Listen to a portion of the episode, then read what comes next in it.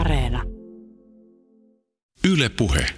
Voitokasta tiistain keskipäivää Puheen Päivän studiossa Kati Keinonen. Tervehdyshän on tuttu Perttu Häkkisen suusta tietysti ja näin tiistaisin Yle Puheessa alkavat pyöriä kello kolmetoista tunnilla Perttu Häkkisen kuratoidut uusinnat.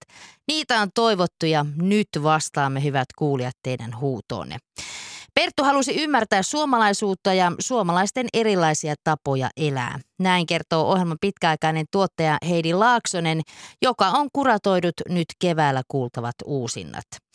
Uusinnoissa tullaan kuulemaan ohjelmasarjan yhteiskunnallisimpia jaksoja, jotta ymmärtäisimme enemmän todellisuutta ja kanssaihmisiä. Tuottaja Laaksonen kertookin, että tässäkin ajassa me tarvitsemme maailman ja sen historian tuntemusta sekä ilmiöiden selitystä. Ja näinhän se on. Perttu Häkkinen ohjelmassa usein mentiinkin ilmiöiden juurisyihin niihin, niiden taakse, mistä aatteet ja ilmiöt oikein kumpuavat. Mutta ehkä paremmin ohjelmasarjan taustoista osaa kertoa Perttu Häkkisen kanssa ohjelmaa yhdessä tehnyt Panu Hietaneva. Ja hän onkin nyt puheenpäivän vieraana etäyhteydellä. Solarfallista keskipäivää, Panu. Voitokasta päivää sinne Pasilaan. No kiitos, kiitos. Mistä muuten kumpusivat nämä lukuisat Pertun erikoiset tervehdykset, jolla lähes jokainen lähetys startattiin, kun toivotettiin tervetulleeksi päänavauksen pariin? Mä luulen, että tuo puheen parsi oli ihan sitä Pertun arkikieltä. Hän saattoi toivottaa mulle voitokasta huomenta, kun saavuin meidän työhuoneelle ihan spontaanisti. Eli kyllä ne kumpusi siitä Pertun puheen parresta. Mutta se varmasti on ihan hyvä tavallaan toivottaakin ihmisille vähän tuollaista voitokasta. Siinä voi masentuneempikin ihminen nousta ylöspäin. No mutta mennään, Panu, sitten tuohon teidän ohjelmasarjanne, jota siis Perttu Häkkisen kanssa yhdessä teit. Ja kantaa siis nimeä Perttu Häkkinen, sillä nimellä löytyy myös kaikki jaksot tuolta Yle Areenasta. Mutta miten, Panu, te valikoitte nämä aiheet? Miten se prosessi oikein eteni? No alun perinhän tuossa itse asiassa, jos tarkastelee sitä isoa kuvaa, niin me pyörittiin ensimmäisellä kaudella hieman eri näkökulmasta, käsiteltiin asioita. Et meidän ajatus oli jotenkin tutkailla suomalaisuutta isossa kuvassa, mutta mä muistelen, että itse asiassa Yle Puheen primus motor Olli Junes kannusti meitä menemään kohti marginaaleja, koska meistä molemmat on kiinnostunut yhteiskunnan ja maailman marginaalisista ilmiöistä. Ja Olli Junes sanoi, että hei, tutkikaa sitä päätyä, te tunnette sen ja kukaan muu ei sitä tee. Ja sinne syvään päätyyn me sitten hypättiin. Mitä tulee tuosta niin kuin tekemisen prosessista ja siihen liittyviin asioihin, niin mä ajateltiin Pertun kanssa aina, että luovuus kumpuaa joutenolosta. Eli tuon ohjelman tekeminen oli tosi helppoa silloin, kun meillä oli tarpeeksi aikaa rupatella, lueskella, googlailla internetistä omituisia asioita ja ihan vaan lorvailla työhuoneen säkkituolilla ja jutella. Silloin se ohjelma syntyi tosi kivuttomasti. Eli joutenolo oli kaiken A ja O.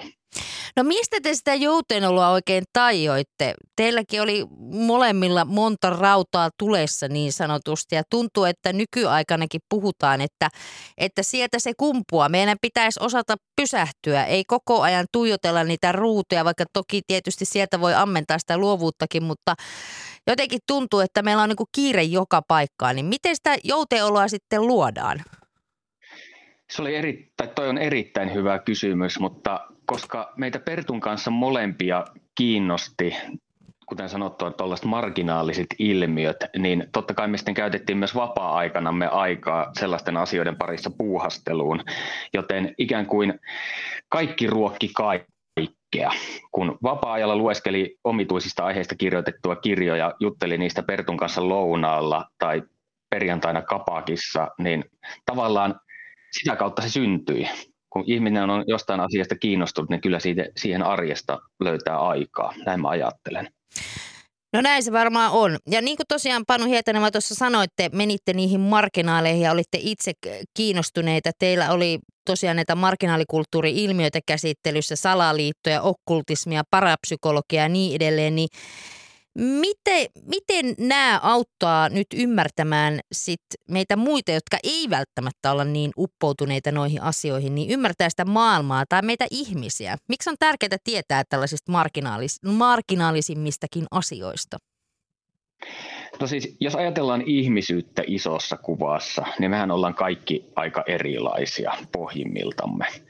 Ja mitä enemmän ymmärtää sitä erilaisuutta, niin se auttaa ymmärtämään maailmaa. Näin mä sen tiivistetysti ajattelen. Ja jos kuuntelee Perttu Häkkisen ohjelman jaksoja, jotka kuulostaa otsikkotasolla olevan niin kuin täysin sfääreissä, korkealentoisia, mutta kun siellä on ihminen, joka on omistanut elämänsä jollekin asia, ohjelmassa käsiteltävälle asialle, niin kun tarkkailee hänen sielun maisemaansa, niin jokainen voi oppia maailmasta ja sen ilmiöistä ja ihmisyydestä.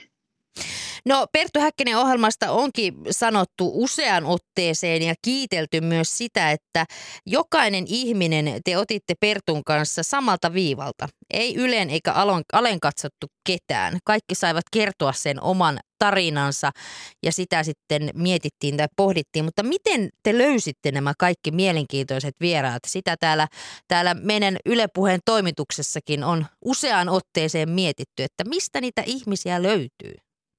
Kyllähän maailma on pullollaan ihmisiä ja sitten kun vaan käyttää aikaa siihen, että tutkailee heidän kiinnostuksen kohteitaan ja alkaa selvittämään, että minkälaisten asioiden parissa ihmiset aikaansa viettää, niin sieltä löytyy totta kai omaperäisiä ajattelijoita ja persoonallisia ihmisiä. Ja kyllähän ihmisyyteen kuuluu myös se, että jos ihminen nyt on vaikka harjoittanut pyhää geometriaa vuosikaudet ja kokee, että se on antanut hänen elämälleen sisältöä ja merkitystä, niin kyllähän todennäköisesti haluaa myös jakaa sen muiden kanssa. Ja tämä vaatii tietenkin tekijältä sen, että olemme samalla tasolla keskustelemassa siitä, siitä asiasta ja ilmiöstä, emme vaan osoittele sormella ja kummastele ja rakenna hänestä ikään kuin friikkiä, vaan lähestymme ymmärtäen. Niin, se olikin tavallaan se teidän rikkaus, mistä tosiaan noita kiitoksia on useaan otteeseen saatu. No, välillä itsekin muistan silloin aikoina, niin kun toimittajaksi opiskelin, niin oli juuri tämä, että millä tavalla, tai se oli niin kuin monelle haaste just se, että millä tavalla me saadaan ne ihmiset puhumaan omina itseämme, itseään, tai niin kuin, että ne ovat omia itseä, eikä lausu tiettyjä asioita. Niin miten te saitte, miten te loitte sen kontaktin näihin teidän vieraisiin? Me oltiin aidosti kiinnostuneita niistä ihmisistä ja niistä asioista, joista ne ihmiset tuli kertomaan sinne studioon. Mä luulen, että se oli se kaiken A ja O, koska kuten sanoin jo aiemmin, me oltiin Pertun kanssa vilpittömän kiinnostuneita näistä asioista, joita tässä ohjelmasarjassa käsiteltiin. No, kun katsoo tuota kevään kuratoitua uusittavien ohjelmien listaa, niin sieltä löytyy muun muassa jaksot kuten Elia Simojoki ja suomalaisen fasismin syntyhistoria, korpikommunismi, kuinka luterilaisuus on muokannut Suomea. Eli ohjelmissanne luotiin usein katsaus sinne historiaan, mistä asiat ja ilmiöt ovat nousseet, mikä niiden syntyhistoria on, niin kuinka tärkeää meidän on ymmärtää oikeasti historiaa, että me pystytään esimerkiksi tarkastelemaan tätä nykyhetkeä tai saati tulevaisuutta. Tietenkin tämä kysymystä voi tarkastella monesta näkökulmasta, mutta jos mä mietin yksilötasolla tätä ihmisen maallista vaellusta, niin se, että tuntee historiaa monipuolisesti, niin oman arkikokemukseni perusteella ajattelen niin, että se helpottaa olemassaoloa. Tietää, mitä on tapahtunut ja tietää, miksi ajan henki tällä päivänä on sellainen kuin se on, mistä asiat kumpuavat. Mä ajattelen tätä niin kuin yksilön näkökulmasta. No sitten eräässä toivotuksessa Perttu toteaa, että lämpimästi tervetuloa pienen sivistyspommimme pariin. Niin oliko teillä ajatus, että ohjelma niin kuin jollakin tavalla sivistää tai olitteko te itse tällaisia sivistäjiä? Täytyy nyt paljastaa, että mehän tehtiin tätä hyvin itsekkäistä näkökulmista. Meillä oli johtoajatuksena se, että haluttiin tehdä sellaista radio-ohjelmaa, jota me itse kuuntelisimme radiosta. Ja kun me sitten käytiin tekemään sellaista ohjelmaa, jota me haluttaisiin itse kuunnella, niin se tarkoitti sitä, että me päästiin niin kuin tuntipalkalla, tai itse asiassa ei tuntipalkalla, mutta meille maksettiin siitä, että me luettiin kirjoja, eli sivistettiin itseämme. Ja jotenkin sitten tähdet olivat ilmeisesti oikeassa asennossa, koska löytyi jonkinlainen joukko suomalaisia, jotka halusivat samalla tavalla sivistyä tällaisten asioiden parissa, jotka me oli sitten toimitettu radio-ohjelman muotoon. Eli tavallaan olitte vähän sivistäjiäkin. Kyllä. Millaista muuten, palaut- niin, millaista muuten palautetta te saitte tästä ohjelmasta? Millaisia lähestymisiä teillä oli kuulijoiden kanssa? Mä muistan yhden sellaisen hetken, kun me tajuttiin, että tätä radio-ohjelmaa kuunnellaan aika paljon. Me otettiin Pertun kanssa Helsingin rautatieasemalta taksi ja oltiin kiireessä menossa meidän työhuoneelle ja rupateltiin siinä niitä näitä ihan arkisia asioita. Kun me hypättiin taksista veksi, niin taksikuski näytti peukkoja, peukkua ja sanoi, että teillä on muuten todella kiinnostava radio-ohjelma. Ja tämä tapahtui aika aikaisessa vaiheessa, jos miettii, että mä en muista kuinka monta vuotta tuo loppujen lopuksi jatkui tuo radio-ohjelma, mutta me hiffattiin jossain vaiheessa ikään kuin yllättäen, että hei, tämä nyt jotenkin koskettaa ihmisiä, tämä ohjelman sisältö. Ja edelleenkin ihmiset saattaa pysäyttää mut silloin tällöin. No usein se tapahtuu niin kuin ei korona-aikana kapakassa, kun ihmisillä on hieman promilleja veressä, he uskaltavat lähestyä tuntematonta. He haluavat tulla keskustelemaan ikään kuin ohjelman hengestä.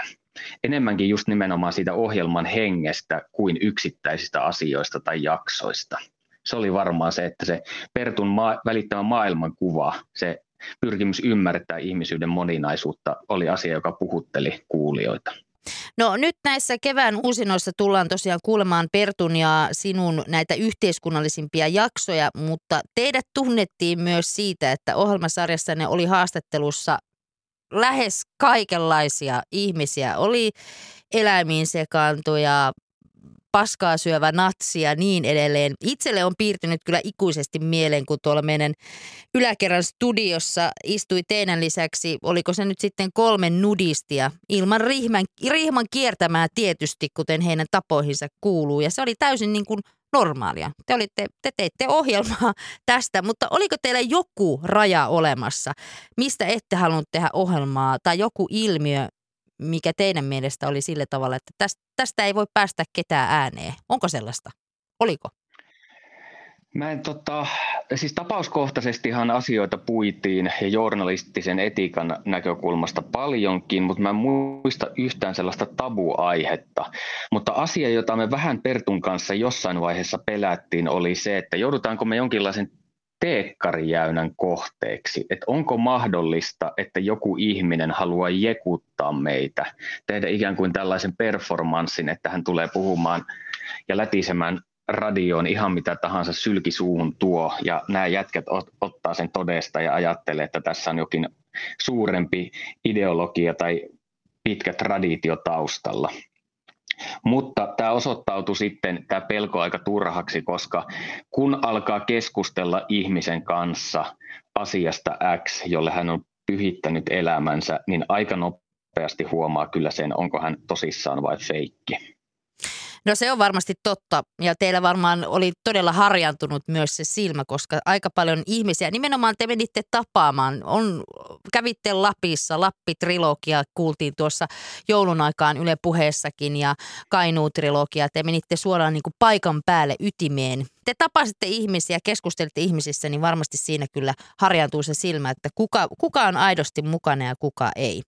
No nyt, Panu Hietaneva, me elämme vastakkainasettelun aikaa. Totuuden jälkeistä aikaa, korona-aikaa, älyteknologian aikaa. Niin mistä Perttu Häkkinen ohjelmassa puhuttaisiin nyt? Kelle te antaisitte äänen nyt tässä ajassa? Mistä nyt pitäisi puhua? Onko sellaisia asioita, mitkä on jäänyt näiden kaikkien taakse? Mihin Perttu Häkkinen ohjelma ottaisi, nostaisi esiin?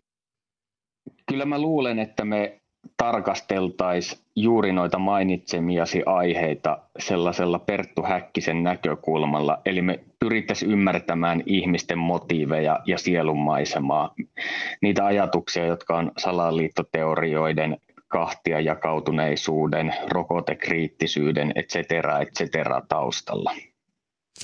No se varmasti on se teidän... Tota... Jatkettaisiin ja sitä vaan modattaisiin tähän ajan henkeen. Kyllä, varmasti.